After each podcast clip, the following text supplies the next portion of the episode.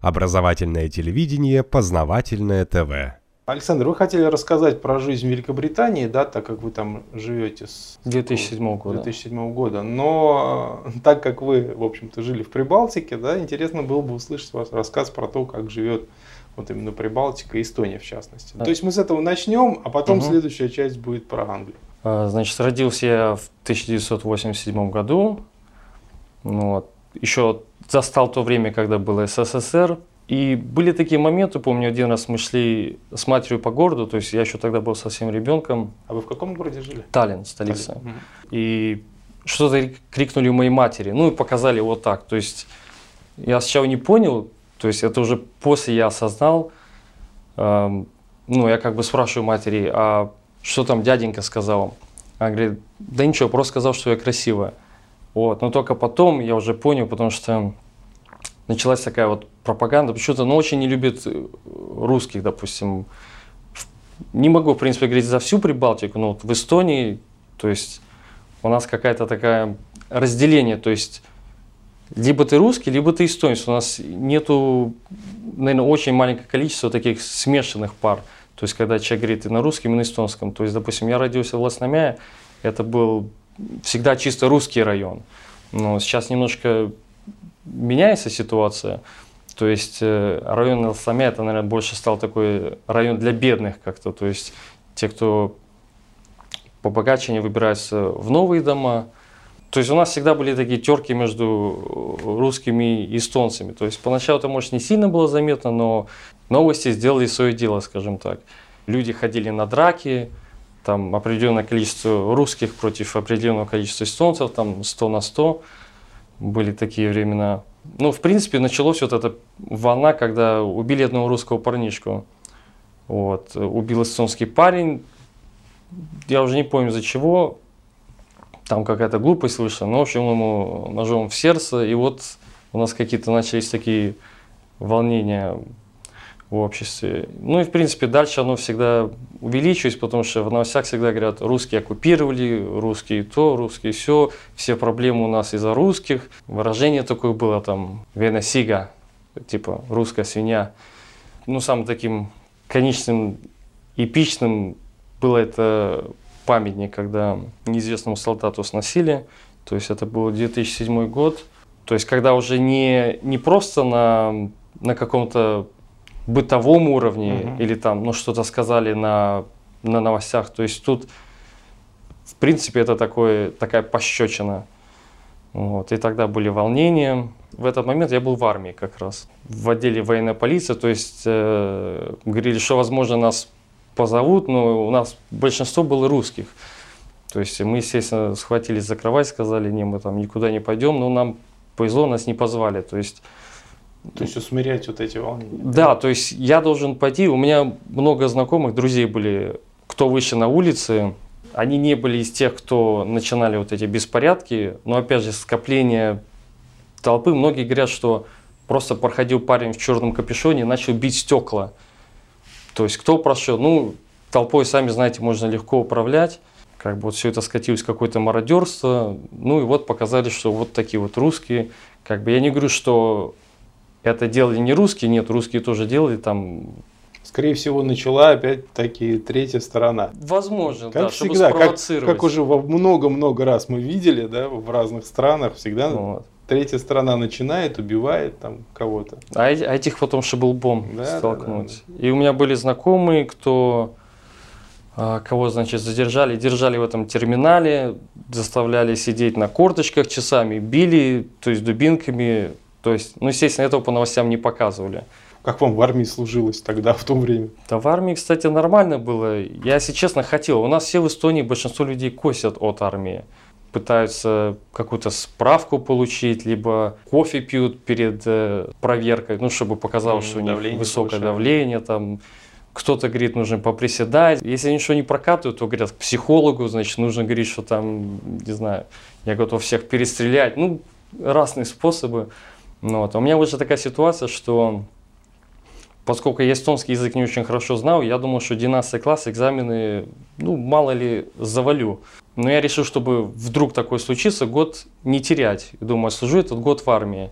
Я пришел в военкомат, Там сидел, наверное, парней 20 уже. Женщина спрашивает, то есть вы по списку или где ваш этот призывной лист, наверное, да? Я говорю, не, меня еще не призывали. Я говорю, я хочу служить. И когда это сказал, там просто как гробовая тишина. Пацаны так на меня посмотрели, как-то ненормального. Вот. Ну, мне, в принципе, хотелось э, получить вот этот опыт, почувствовать, каково это, скажем. У меня, допустим, дедушка служил 3 года, отец 2 года. У нас в Эстонии сейчас, э, значит, я служил 11 месяцев. То есть там есть вариант 8 месяцев и 11 месяцев. Если ты идешь на 11 месяцев, то значит, у тебя есть э, вариант на значит, стать сержантом, водителем, либо, вот как в моем случае, военная полиция. Вот. А если идешь на 8, то это пехота. Их обычно в октябре призывают. Первые три месяца, ну, как в России говорят, ты дух ничего нельзя, домой не отпускают. У нас отпускают э, с армии домой на там, сутки, двое суток. И два раза, по-моему, по неделе или что-то такое там было. В принципе, летнее время мне очень нравилось. Я спокойно переношу жару, если есть что пить. А вот зимнее время было очень сложно для меня, потому что у нас температура, скажем, такие перепады могут быть зимой. То есть э, у нас были учения, помню, в январе. 24 часа, наверное, ты идешь и постоянно какие-то задания. И буквально после какого-то задания у нас был промежуток в 2 часа, когда мы могли поспать. Уже ходим всю ночь усталые тут, решили прилечь. И началось с того, что пошел дождь, пошел снег потом, а потом минусовая температура, все замерзло. Вот. Ну, в общем, мы там через 40 минут в шоке проснулись, трясемся, посмотрели друг на друга. Вот, ну, пошли дальше. И я служил в военном, значит, президентском батальоне. Это звучит очень красиво, президентский, но на самом деле вот президентский батальон, наверное, один из самых старых. Эм, сама эта территория еще при Советском Союзе построили. Казарма очень старая, туалеты на улицах там были, ну, были и в здании. Наверное, это один из самых худших батальонов по удобству, наверное, потому что есть много новых батальонов, то есть они по таким, скажем, евростандартам сделаны. Но там абсолютно все новое, новые казармы. В один из таких батальонов мы поехали, когда у нас были учения на городских боях. Я когда пришел в столовую, то есть у нас столовая, а, наверное, первый день просто не хотелось кушать после, знаете, домашних борщей, в армии, наверное, две самые проблемы большие для солдата. Это вот поесть и поспать. То есть, если был вариант вот не поесть, поесть где-то в другом месте, не знаю, там перекусить что-то взять, если отпускают домой, то многие уже даже на ужин не ходили, только будут думают, я уже дома лучше поем когда отпускали домой. И когда мы поехали в этот батальон новый, я в какой-то момент просто забыл, мне показалось, что я в ресторане реально кушаю, потому что поваров было, там, наверное, человек 30 работало. Вот, то есть это был очень такой хороший батальон, мне понравился. Потом, когда я служил в президентском батальоне, мы стояли, защищали, скажем так, президентский дворец. Там всегда кто-то должен быть 24 часа в сутки. И то есть было так, что мы приезжаем, заступаем, и у нас вот конкретно сутки мы должны стоять 6 человек. И... 6 человек на весь дворец? Ну, мы только передние, только а. передние, то есть вот, там сидит полиция внутри, они смотрят через камеру, чтобы мы никаких глупостей не делали. Смена идет два человека, двое стоят, двое спят, и двое на всякий случай на караул, ну, на подъеме, если вдруг что-то случится. Ну, в принципе, парадной дверью никто не пользовался, если только не приезжали какие-нибудь э, политики других стран. Допустим, у нас была женщина, возможно, это был президент, не знаю, из Буркина-Фасо. Приезжал какой-то генерал, по-моему, из э, Испании. А один, кстати, приезжал, кто там был? Буш, по-моему. Я тогда не поехал. Парадным входом, в принципе, пользовались только когда какие-то вот такие большие мероприятия. В основном все заходили сбоку. На вооружении были М14. Американский. Да, которые в американском вооружении были с 59 по 64 и потом они с ними во Вьетнаме бегали. То есть в 2007-2006 у президентского дворца мы стояли с М14, которые в принципе не стреляли.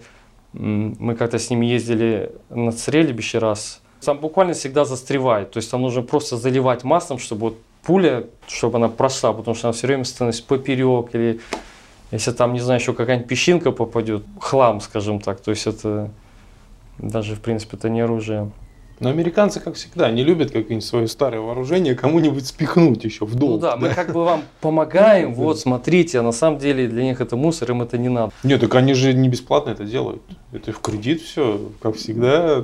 Ну да, они сейчас недавно доставили по 150 военных единиц на Эстонию. Ну, наверное, читали Эстония, Латвия, Литва, Польша, по-моему. То есть там и танки, там даже есть видео в интернете, где по железной дороге э, едет э, как это, без вагонов, когда только платформа, по-моему, то есть там все вот это оружие было, то есть спокойно едет посреди города по железной дороге, и как бы никакой агрессии, как бы ничего, что тут уси- усиляет возле границы с Россией, а Россия где-то там что-то проводит, какие-то учения, это агрессия.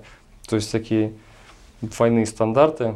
В Эстонии есть такое, что они всегда думают, что на них вот нападет русский медведь и отберет у них какую-то их территорию. А что там отбирать-то? Там Эстония, это она же, вот они же Вот. крохотные, там отбирать нечего. Там, если вот брать, то все. Я когда служил, нам сказали, я как бы не знаю, насколько точная информация, но там эксперт говорил буквально, что Россия, чтобы захватить, вот если вот она наступила, буквально то ли 13, то ли 15 минут, он сказал. Ну да. То есть вылетает самолет, меняется флаг и звучит уже российский гимн. Охрана с американскими нестреляющими винтовками в президентском дворце ничего не сделает. Во-во. В основном ходили, когда на стрельбу, у нас были Галил АР, то есть это еврейский прототип автомата Калашникова. То есть они, в принципе, были более-менее, но, опять же, если туда попадет какая-то соринка, что-то, то есть они в таком случае были негодны, нужно их расчищать там. Какое все-таки взаимоотношение? Я не знаю, какое точное соотношение количества русских в Эстонии, потому что эти цифры везде разные. да? Ну да. Но тем не менее их достаточно много. И вот как, как идут взаимоотношения и с, с эстонцами, скажем так, с, корен- ну, с коренными, кто по-эстонски говорит, и с государством. Изначально всегда говорили, что наверное, насе- население Эстонии варьируется в пределах миллион триста тысяч, где-то так. 30-34% там вот русские. Сейчас, наверное, соотношение поменяется, потому что многие русские уехали из Эстонии. В принципе, как и сами, сами эстонцы молодые, они тоже уезжают. Но русских, конечно, больше, которые уезжают э, из Эстонии. А вот, кстати, почему уезжают? Ну, русские почему уезжают, понятно, выдавливают, а эстонцы почему уезжают? Если сравнивать зарплаты, то особенно после 2007 года, ну, 2008, когда, в принципе, вот этот финансовый кризис наступил, то есть в Эстонии стало очень-очень сложно жить. Потому что перед этим был такой бум, то есть строились квартиры, там, маклер, я не знаю, в России это маклер называется, Ну, продавцы, в общем. да, скажем так, посредники делали какие-то нереальные деньги, то есть люди брали в кредит, то есть набирали, набирали, набирали, цены росли просто как на дрожжах, что называется. И, допустим, квартира выросла в цене с 600 тысяч крон до миллиона, миллиона двухсот, иногда даже трехсот. То есть и буквально все это было в каком-то небольшом промежутке как-то вот цены начали резко скачать. То есть кто-то может, мог купить, продать и заработать на этом уже приличную сумму. Соответственно, когда случился вот этот вот э, финансовый кризис, в Эстонии стало жить очень-очень плохо. Вот если, если люди не могли выплачивать по кредитам, у них все это забиралось, то, что они накупили в хорошее время. Забиралось банками. Ну да, люди понабирали, но потом у них, кстати, если не ошибаюсь, Эстония, по-моему, единственная страна в Европе, если вот до недавнего времени что-то не поменялось, даже если ты владелец своей квартиры, но ты не платишь по счетам газ, там, электричество, то есть это может раскидываться на других жителей, но это может дойти до того, что тебя просто из твоей квартиры выкинут. То есть ты лишишься своей квартиры.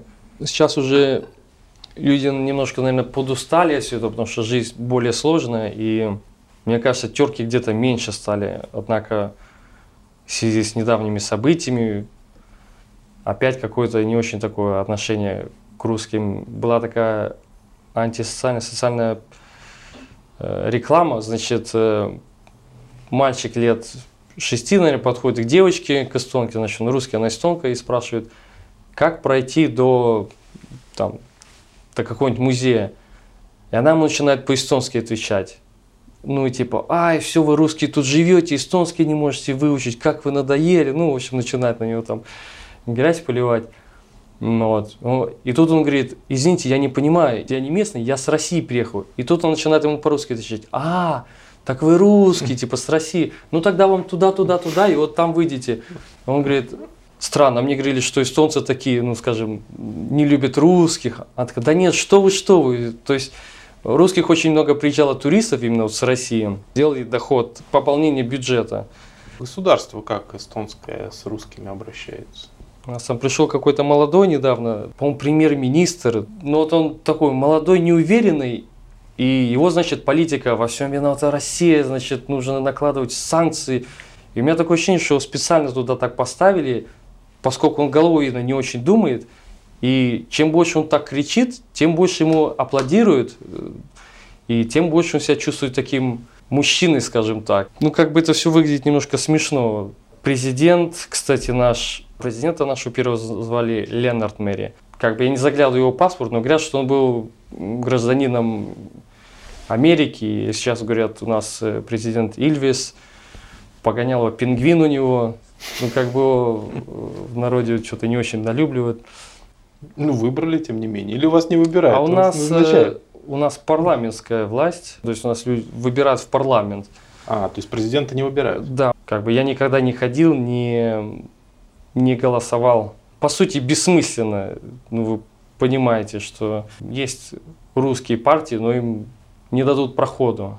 Демократия это просто скрытое управление и все. ну да, как бы я тебе даю выбор. Можешь выбрать это, а можешь выбрать это. Ну, третьего варианта не дано, и Да, а то и это вы хорошо показали, это все мои руки, да. да, одного человека, в принципе, как, как там, республиканты, демократы. Смотрите, если американцы проваливаются на Украине, проваливаются там еще где-то, они могут затеять войну да, с Россией. Сами они воевать не полезут никогда с Россией. Они двинут кого-то. Кого они двинут? Естественно, прибалтийские страны воевать. Пойдут воевать или нет? Постоянно проходила информация в новостях, что русские все время залетают на территорию эстонцев. То есть, когда вот начинаешь такое читать, то есть, ну, у меня сразу ощущение, так, ну, мысль, почему, значит, они, ну, создают воображение, наверное, у людей, что, что, значит, русские уже там что-то нарушают. И если что-то там произойдет, то на кого все подумают? Естественно, на русских. Тем более, что после 17 июля прошлого года, когда сбили этот самолет на Украине, прошло буквально 15 минут, значит, первые новости, что сбили самолет, второе, что, скорее всего, виноваты русские. То есть, э, То есть над, сама- над Украиной его сбили, а виноваты все равно. виноваты русские, да. Ну, там, расследование до сих пор, по-моему, ведется, да? Ну, оно не закрыто, черные ящики где-то в Великобритании. И официально, как бы, ну, скажем так, вердикта нету, да? Да. И пока его нету, виноваты как бы русские, то есть негласно. Уже после этого новости, значит, появились, может, полгода назад, что постоянно русские залетают на территорию Прибалтики, там, возле Англии где-то уже прилетали. И, естественно, это такой запугивающий маневр, скажем. Мгм. Да, как бы неприятно, когда слышишь такие новости, потому что у меня сразу мысль, что это к чему-то. Если они хотят нас, чтобы мы это знали, то я обычно думаю, к чему, почему. Ну, то есть накачивают, да, вот накачивают по любому поводу, получается. Да, И без у- повода. У меня есть знакомые в Литве, и вот они рассказывают, что там очень сильная пропаганда. То есть Путин вот-вот уже на границе стоит, сейчас перейдет, знаете, там захватит бедную Литву. Такие же лучше будет. Я, кстати, недавно вспоминал, что когда был Советский Союз, почему, допустим, сейчас все допустим, из бедных стран хотят переехать в Великобританию, в Америку, скажем так, они их награбили, они живут хорошо, а в тех странах живут бедные, вот они хотят, ну, как и все, в принципе, жить там, где хорошо. Вот, однако, когда был Советский Союз, то каждое ну, государство э, пытались сделать самодостаточным.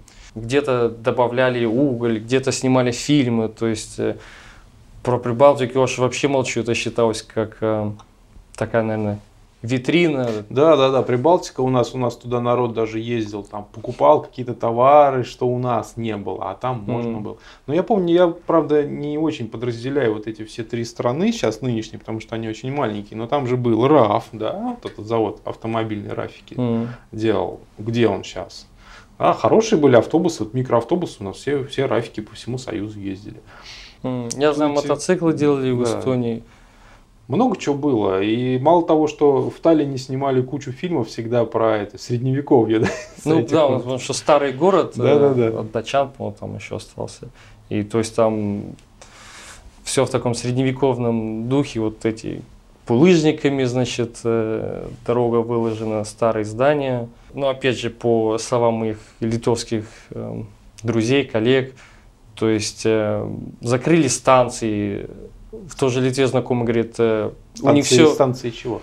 ну, электро или гидро, что там, Ага. потому что они не подходят по европейским стандартам, знаете. То есть э, Теперь вы покупаете электроэнергию. теперь мы покупаем, да. Ну, Правильно, Евросоюзу же нужен, нужен рынок сбыта. Ну, да. Кому-то он должен это все продавать, чтобы хоть как-то жить. О, поэтому у вас показывать хорошую, красивую картинку. Как бы, если вы поедете в Эстонию, вы не подумайте, что это Европа.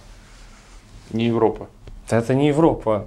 То есть, ну, посмотреть по ценам, по то, как люди живут, эм, вот особенно после ну, 2008 года, оно все хуже, хуже и хуже. Вот, кстати, касаемо русских эстонцев, э, значит, в районе, где я раньше жил, вот Лосомя, чисто русский район, вот неподалеку от меня, то есть это было построено еще в СССР э, 80-х, по блочные дома, девятиэтажки, тут школы, тут магазин, ну, все было, в принципе, удобно.